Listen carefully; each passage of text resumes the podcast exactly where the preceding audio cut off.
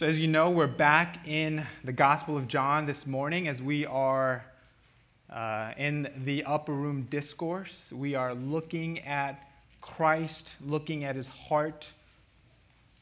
And right now, where we are in the text, we are uh, the night before the crucifixion.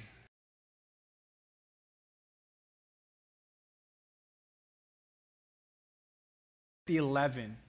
And he has communicated to them of his departure, that the hour has come, the hour to which the Son will be glorified.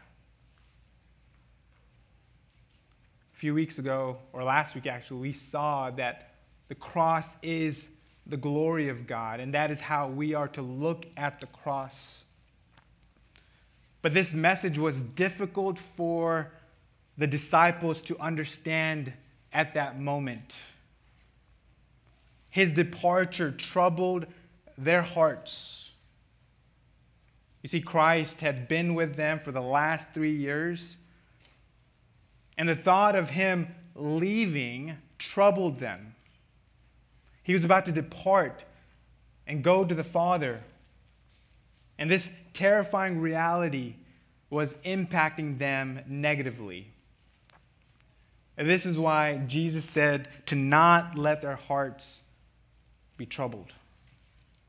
You see, I'm going for a purpose, but I will return, I will come back.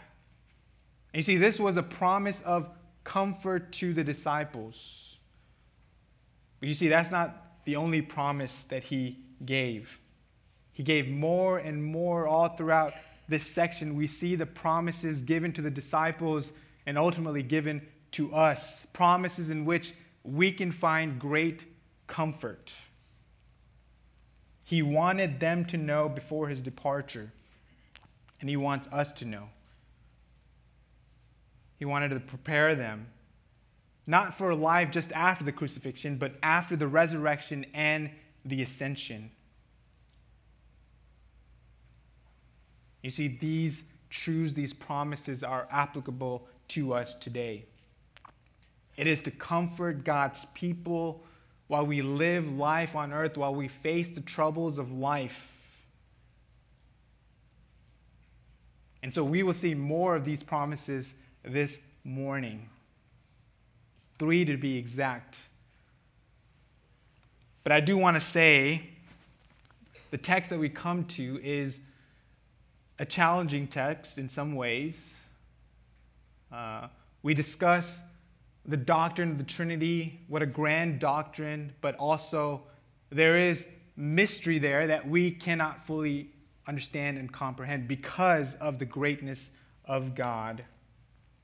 But though it is challenging, it is simple in the sense that the truths that we find here are comforting. And that is the intention of our Lord to understand these truths, to comfort his people, comfort his disciples, and comfort us as we live life on earth. And so, my hope is that we would see and understand these promises and be encouraged. So, let's begin by looking at our text this morning John 14 verses 15 through 24. John 14, 15 through 24. Jesus says, If you love me, you will keep my commandments. I will ask the Father, and he will give you another helper, that he may be with you forever. That is the Spirit of truth, whom the world cannot receive because it does not see him or know him. But you know him because he abides with you and will be in you. I will not leave you as orphans, I will come to you. After a while, the world will no longer see me, but you will see me. Because I live, you will live also. In that day, you will know that I am in my Father, and you in me, and I in you.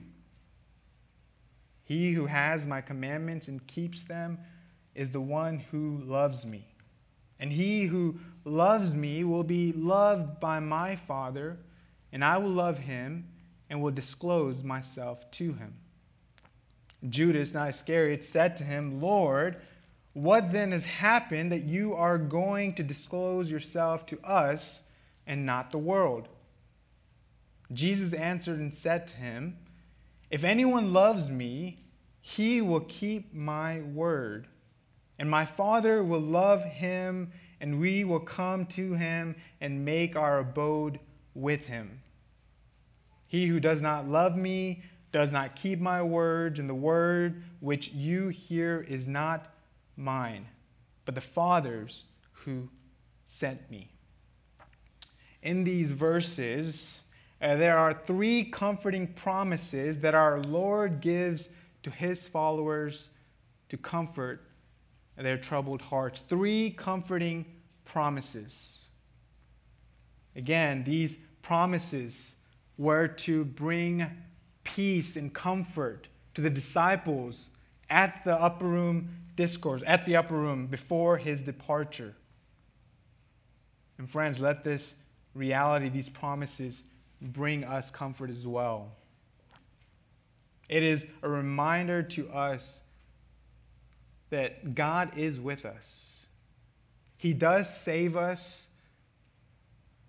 and He remains with us as we walk our Christian life. And we'll see that again and again throughout this text. Before we look at these promises, notice the statement Jesus makes in verse 15. He says, If you love me, you will keep my commandments. Now, this truth is an important truth because he refers, he makes the statement again and again three times in our verses verses 21, 23, and also 24. So, this is central to the promises he is going to give us. These promises are for his people.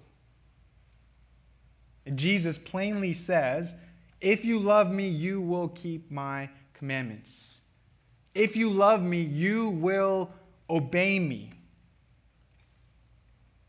There's no question that the disciples loved Christ. But the reality of Jesus leaving caused them anxiousness. They wanted to continue in their communion with their Lord, and the thought of his departure did not sit well with them. And so Jesus here was indicating to them that if you love me, you will obey what I teach you. You will trust in what I tell you. You may not like it at the moment, but trust me. And if you trust me, you will show that you truly love me. So he was redirecting their love. They thought the fact that they were in, troubled with the fact that he was leaving, that showed their love to Christ. But Christ was saying, Trust me. See, by keeping his word, it showed that they were truly his disciples and proved their love for him. See, believers will be identified as Jesus' disciples by the way they live their lives, by keeping his word. That marks a genuine believer in Christ. That shows that a Christian loves Jesus because he wants to obey his word. And friends, this ought to characterize our life. Not perfectly, but a pattern of our lives. And for those who truly love and obey Christ, and they are the recipients of the promises in our verses today, and really the promises we find in Scripture. So let's begin by considering the first promise the promise of the Spirit's indwelling in the believer, the promise of the Spirit's indwelling in the believer in verses 15 through 17. Again, with the departure of Jesus drawing near, he wanted them to know that another helper was on his way. Jesus says in verse 16, I will ask the Father, and he will give you another helper, that he may be with you forever. Now, as we walk through these verses, you'll notice that it is very Trinitarian. You'll notice all three persons are involved here, involved in the life of the believer, to help the believer, to comfort the believer. We'll see that Jesus is the one who prays to the Father. The Father hears and answers by sending the Spirit to indwell the believer. And this should, again, bring comfort to us. You will hear that again and again. This is meant to comfort God's people. So Jesus says to them, For those who are my disciples, I will ask the Father, and he will send another helper. Notice that Jesus does not tell them to ask. Rather, he says, I will ask. I will pray to the Father on your behalf. And this will happen after the ascension, where Jesus is at the right hand of the Father. He will ask the Father in his intercessory role. Jesus will pray to the Father to send the Spirit, to send a helper. And as a result, God hears and answers. Notice, Jesus says, I will ask, and the Father will hear. And the Father will give another helper to you. Jesus knows what's good for us. He is concerned for us. The Father knows what is good for us, and He is concerned for us. And He knows our need for this helper. And so the Father sends this helper. Jesus describes the Spirit as another helper, and that's important. You see, in the New Testament, there are two different Greek words often translated in the English as another. One which means another of a different kind.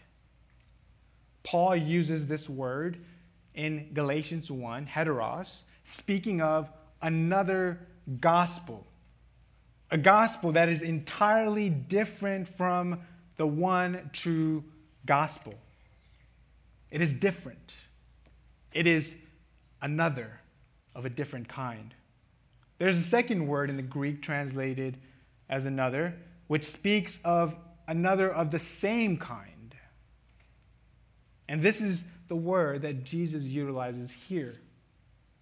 That the Father will give another helper, another one of the same kind, one who is the same in essence and nature. The Spirit bears the likeness of both the Father and the Son. This is the doctrine of the Trinity. We find again and again that there is one God. Deuteronomy 6, Isaiah 44 6. There's one God. One God in essence, in nature, in being. But we also find in Scripture that this one true and living God exists eternally as three distinct persons. So Jesus is saying to his disciples, The Father will give you another helper who is exactly like me, in essence, in nature. Another who is co equal with me, who possesses all the attributes that I possess and this one will be coming to you after I leave. So don't be troubled. See, up until this point, Jesus was the disciples' helper. In many ways, he led them, guided them, comforted them. So you can imagine with his departure, they're a little troubled. But Jesus is saying, Another one like me is coming. Another one who will lead you, guide you, care for you. Now, the word for helper here is the Greek word paraclete. I'm sure you're familiar with this word. It is found in the New Testament five times, all in John's writings, four times in the Gospel of John in reference to the Holy Spirit, and one time in 1 John, a reference to Christ. Christ, who is our advocate. And this word literally means uh, one who is called to come alongside to help. Here in our text, this word is translated as helper. In other translations, uh, it is translated as comforter, advocate, counselor, guide, teacher. And all of this describes the ministry of the Holy Spirit to his people. This helper, who is of the same essence as Christ, will come and guide and aid the believer. You see, any need that we have, the Spirit aids us, provides for us. He meets our needs, and He is suited to meet all of our needs in this troubling world. When Christ leaves, the Helper will come to aid his disciples, and he is here with us for every believer to aid us in the church age. Friends, do you believe that? Do you know and believe that Christ has pray, prayed for us and the Father has sent the Spirit and we will see the Spirit indwells us, and the Spirit is our helper, He is our comforter. So, no matter what we face in this life, we're not alone. And we need to be reminded of this reality that God has not left us alone. He has provided another helper like our Lord Jesus Christ. Jesus continues. He says that the Helper may be with you forever. The Spirit will be with you into eternity, literally, into eternity. Not just in this life, but beyond, forever. With the sending of the Spirit, there will never be a period where you are without Him. The Spirit will be with you forever, never to depart. The point is, you will never be alone, ever. No matter what you're facing, you're not alone. We often forget that reality. But we need to dwell on this reality.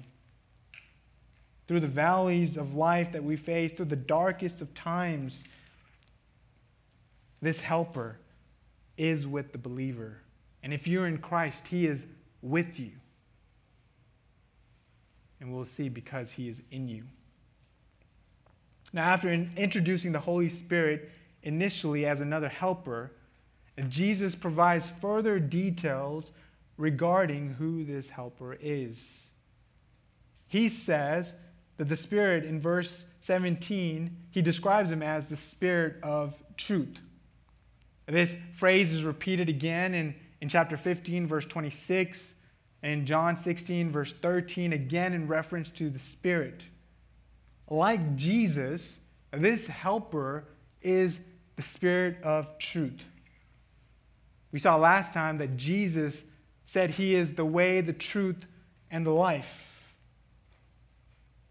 So, because the Spirit is one with Christ, he shares the same nature, he too is the Spirit of truth.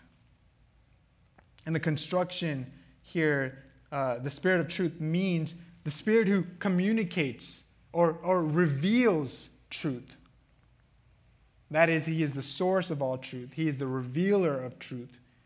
He leads Christ's people to the truth. This means that the Spirit will not lead or guide anyone astray. He will never lead anyone contrary to what he has revealed in his word. Sadly, we see in, in the Christian culture at large, many people claim that the Spirit has spoken to them. The, the Spirit is leading them in, in such a way, often contrary to what we find in the pages of Scripture. I remember growing up young in my faith, many who claimed that they were called by God because the Spirit spoke to them, neglecting 1 Timothy 3 and Titus 1, where we find objective truth revealed by the Spirit about the qualification of a pastor, an elder. So you can be sure that those people were not receiving revelation from God because they were neglecting the revealed word of God, which Spirit will not do. Here we see that the Spirit is truth. And he who has inspired Scripture will not contradict it. Now, for the disciples, there was an immediate application to this reality. They would be entrusted to record the New Testament for us, as we'll see in John 16. The Spirit would bring to the apostles' mind all that Jesus had taught, and he would lead them to, uh, to record those realities. And we have the product of that in the Word of God, both the old and the new. So there was an immediate application there. But for us, God is not giving us new revelation to record. Rather, He has given us His revelation, and He uses that through the work of the Spirit to save us, to reveal our sin, and lead us to repentance and faith. The Spirit uses His Word to illumine us, to give us understanding of His Word, to grow in understanding, to have a greater affection for Him, for His Word, for our Lord. You see, the Spirit works in this way. He is the Spirit of truth, and He leads His people to know the truth of God's Word. I don't know about you, but I find, I find comfort in that reality. That God, God the Spirit, is, is helping me to grow in my understanding of His Word, to apply His Word. The teacher is with us. The, in the way that Jesus was his disciples, instructing them, we have the helper to, to grow in our understanding of the Word, to illumine us to, to conform us to image to the image of our Lord. Furthermore, Jesus points out that the Spirit is not for the world, but only for Christ's people. Look at verse 17. That is the Spirit of truth, whom the world cannot receive, because it does not see him or know him, but you know him because he abides with you and will be in you. The Spirit sent by the Father is not given to the world because they cannot receive him. Why? Because the world does not see him or know him. You see, being dead in our sins prevents us from, from seeking after God, from pursuing God. And the world, who is dead in their sins, because they're dead, they do not want to receive God, the Spirit. For they cannot. And we understand this because this is exactly how the world responded to Christ when he was on earth. When he was there again and again, he spoke to them the truth.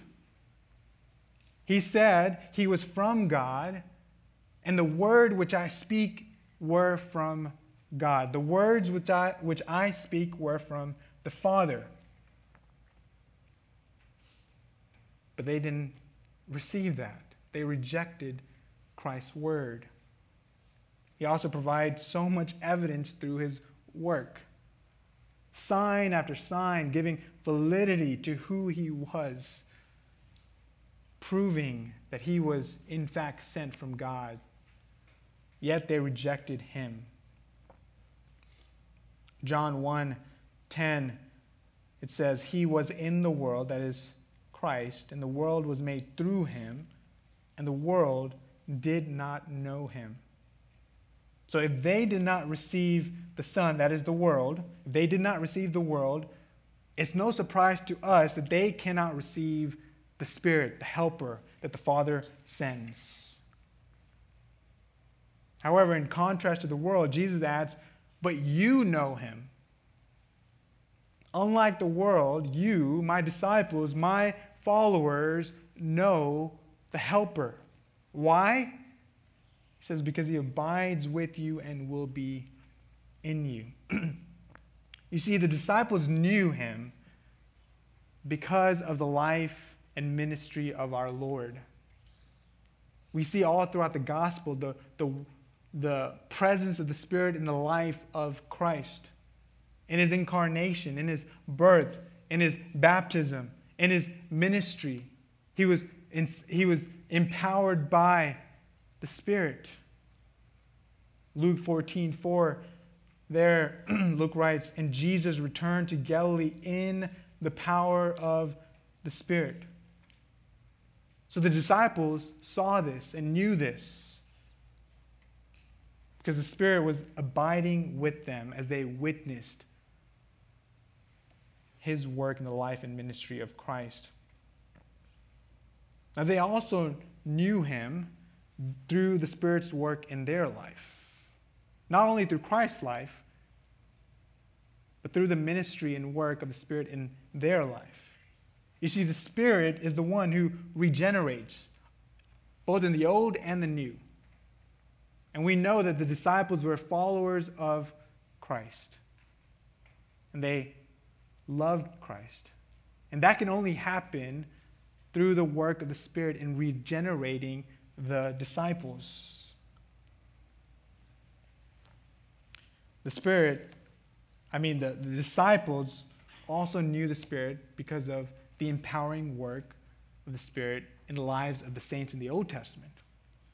Though the Spirit did not indwell the saints for forever, they saw the work of the Spirit for particular ministries and so they know that the Spirit was working in the saints.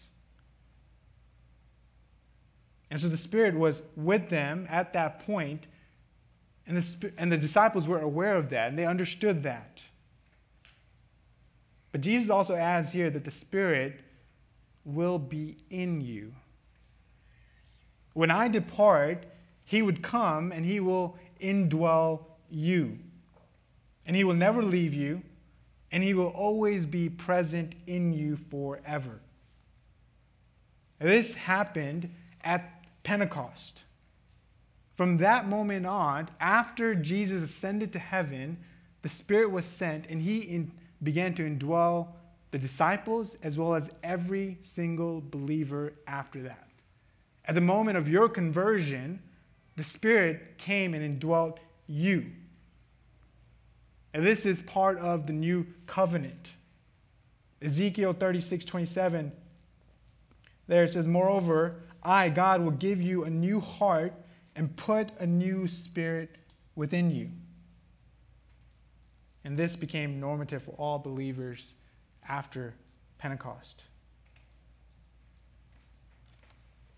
You see, this is evidence of the fact that we belong to Him.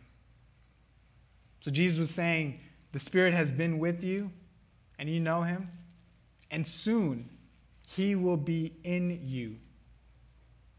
He will be your helper. Again, this was intended to bring them comfort. And it's also intended to bring us comfort. To know that the Spirit is with us, He is in us. No matter what we face, perhaps you may be facing something now that is difficult. And you may be thinking that I'm alone. But Jesus is saying, You're not alone. You have the helper, the comforter, the counselor in you.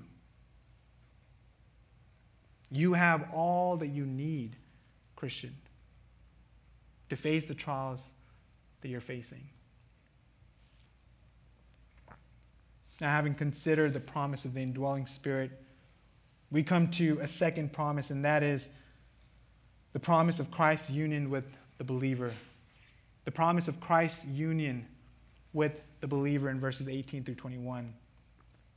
As Jesus continues, we find more and more promises. It is not just that the Spirit will come and indwell you, but Jesus says, I will come as well. I will be closer to you through the work and ministry of the Spirit. So Jesus is telling the disciple, have comfort in this. Do not be troubled. It is to your advantage that I leave, and we'll see that in later verses. Look at verse 18. I will not leave you as orphans, I will come to you. After a little while, the world will no longer see me, but you will see me. Because I live, you will live also. In that day, you will know that I am in my Father, and you in me, and I in you. He who has my commandments and keeps them, he's the one who loves me. And he who loves me will be loved by my Father, and I will love him and disclose myself to him. Jesus promised his disciples that he would not leave them as orphans, that he would come to them. With the news of his departure, they probably thought that they were being left as orphans without any help, without any guide, without any assistance. They were on their own, as many orphans feel and think.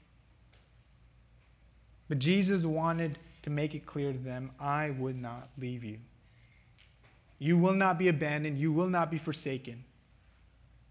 Because after my death, I will come to you. Both temporarily, and we see that in the resurrection and permanently, permanently through the indwelling of the Spirit. now, this reference to I will come to you, I do think this is a reference to the resurrection. This was a promise that he would raise from the dead after, at death after being crucified. That his death would not be the end. They, will, they would see him again. And this was likely, as I mentioned, a reference to the resurrection because in verse 19, Jesus says, after a little while. After a little while, the world will no longer see me, but you will see me. And because I live, because I have been res- resurrected, you will live also. We saw this in Acts, or at the end of Gospels, that Christ indeed did rise from the dead. There were multiple post resurrection appearances where the disciples saw the resurrected Christ. And he appeared to other believers as well. He appeared to the disciples multiple times, strengthening their faith. He appeared to the women at the tomb. He appeared to the few disciples on the road to Emmaus. Paul tells us in 1 Corinthians he appeared to 500 people at once. So the believers saw him, the disciples saw him shortly after this night. But he makes clear that the world did not see him. The world saw that he was beaten. The world saw that he was crucified. They even saw that he was buried. But that was it. They did not see the resurrected Christ.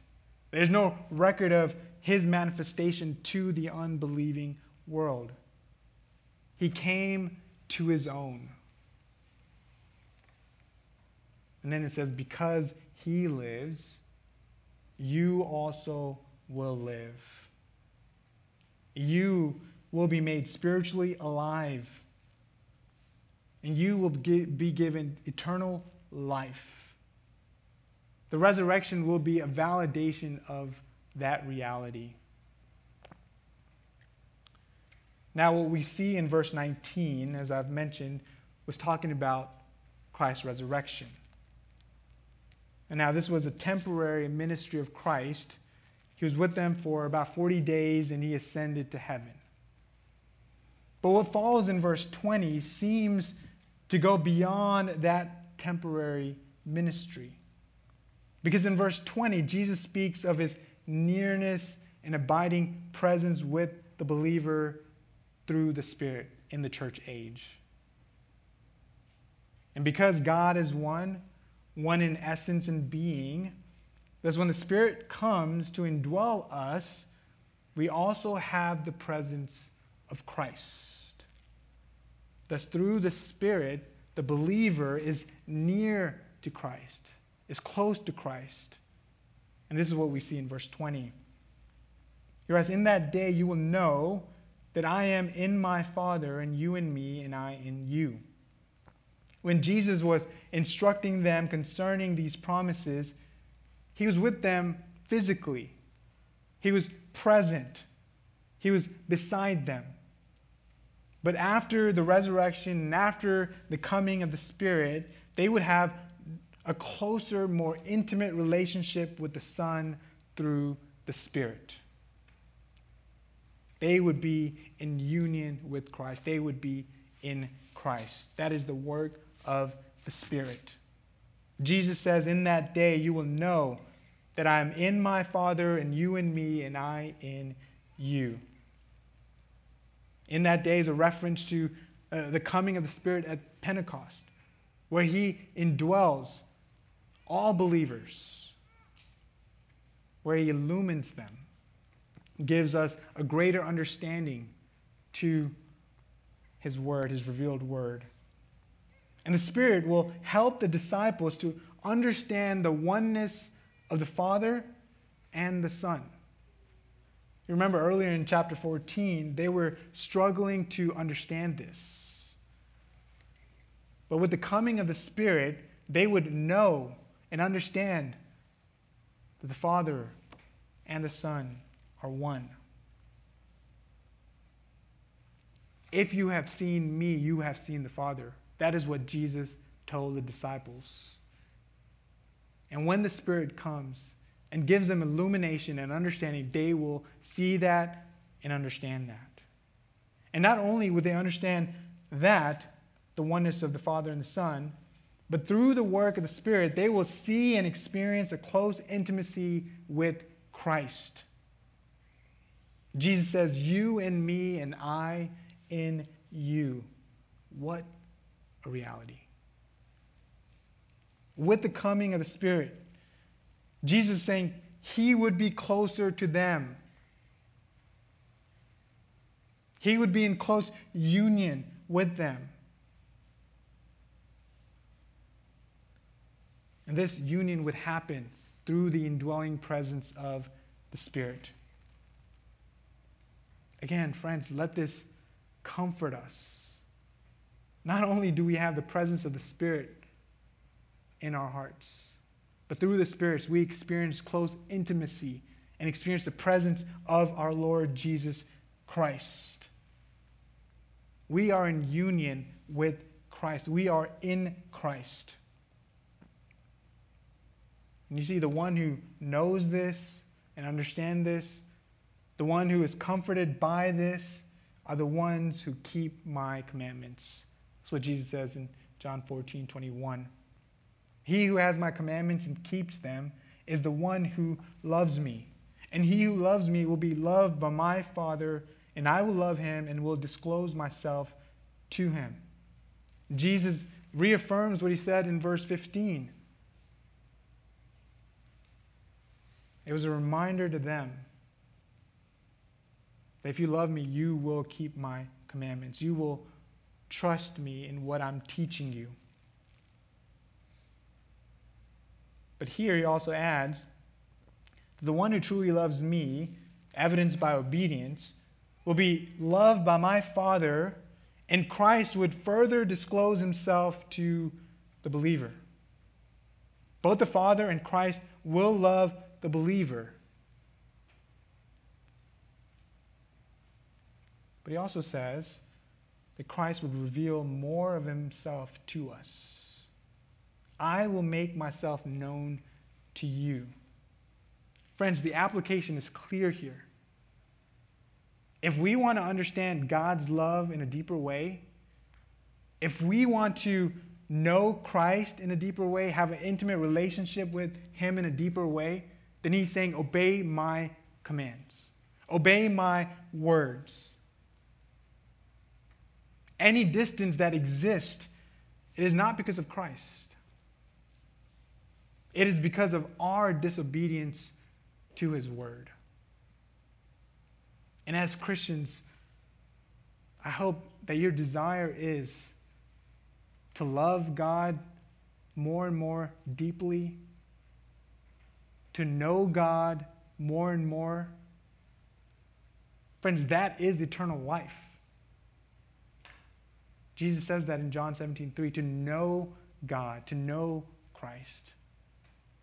And the way we do that is through obedience. And thankfully, we have been given the Spirit to aid us in that pursuit. Let that comfort you. Dwell on these realities.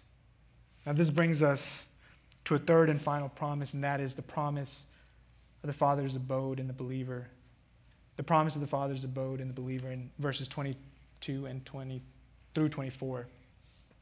With the indwelling presence of the Spirit in our lives, not only is Christ in us, but we also have the presence of the Father. Look at verse 22. Judas, not Iscariot, said to him, Lord, what then has happened that you are going to disclose yourself to us and not the world? Judas, it's not Iscariot as John tells us, raised a question to what Jesus said in John uh, in verse 21. Jesus said, I will disclose myself to those who love me. And so Judas hears that and he responds, Lord, what then has happened that you are going to disclose yourself to us only, I added that, only, and not to the world. This shows that Judas, at this point, did not understand fully the teaching of Christ. And we know that the other disciples were the same because in Acts 1, after the resurrection, the disciples come together and ask our Lord, Lord, is it at this time you are restoring the kingdom to Israel? They were still under the impression that Jesus would return physically and set up his kingdom on earth soon, likely thinking about his second coming. And so here, Judas did not understand. Judas did not understand how they would observe him, but not the world.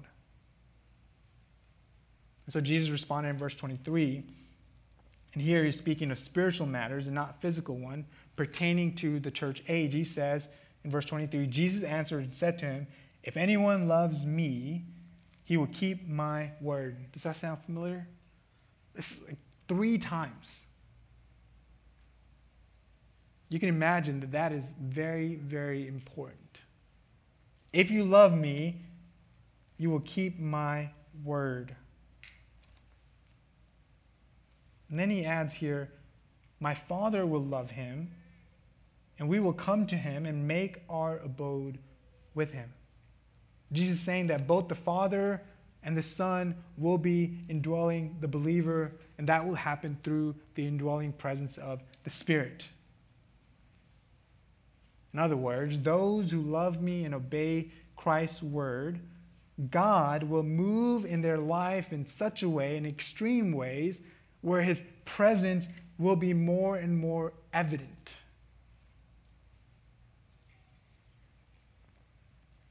On the other hand, for those who do not obey, look at verse 24. He who does not love me does not keep my word. You see, such a person proves that the Trinity does not dwell in that person. And he adds, The word which you hear are not mine, but the Father's who sent me. You see, the authority behind all that I say is not me, it is from the Father. And if you reject what I'm saying, you're rejecting the Father. And this is what the world does. You know, this is a way for us really to examine our hearts, to see if we are in the faith is there a pattern of obedience in our lives? Because if there is, that will show that we love God, that we love Christ. And that will prove the presence of God in our hearts, in our lives. The presence of the Father, the presence of the Son, the presence of the Spirit. Now, if you examine your life and there's no evidence of that, and my plea to you is to turn from your ways and, and turn to Christ. Turn to Him humbly. And we find a great promise that He will receive anyone who comes to Him on His terms. And the Father will come and dwell him. The Son will come, dwell that person, indwell that person, and the Spirit will. See, at that moment, you will experience an intimate relationship with your Creator, which is something you, if you're not in Christ, you do not have at this moment. And so, my hope for you, if you're not in Christ, to turn to Him to be made right with God through Christ and experience the full presence of God in your life, to experience the promises that we've seen in our text. For the believer, as it, as it was for the disciples, I hope that you would think on this reality. it, it, it is deep, it is profound, we cannot fully comprehend it because God is that great. But we should dwell on the reality of the presence of God in our lives. And we should be moved to seek to obey Him, to know His word, because that is eternal life. Eternal life is to know God. And the way we know God is through His Word, through the obedience of His Word, by the work of the Spirit in our lives. And hopefully, I, I found comfort in this text. And hopefully, you too, as you pursue Him. And it, it needs to be an encouragement to us as we live life on earth. We live in a, in a fallen world. And there are seasons where it's difficult, it's hard. And this is a reminder to us that God is with us. And He will give us the strength that we need. We're not alone. And so I hope that you will think deeply about this and find comfort in that. Let's pray.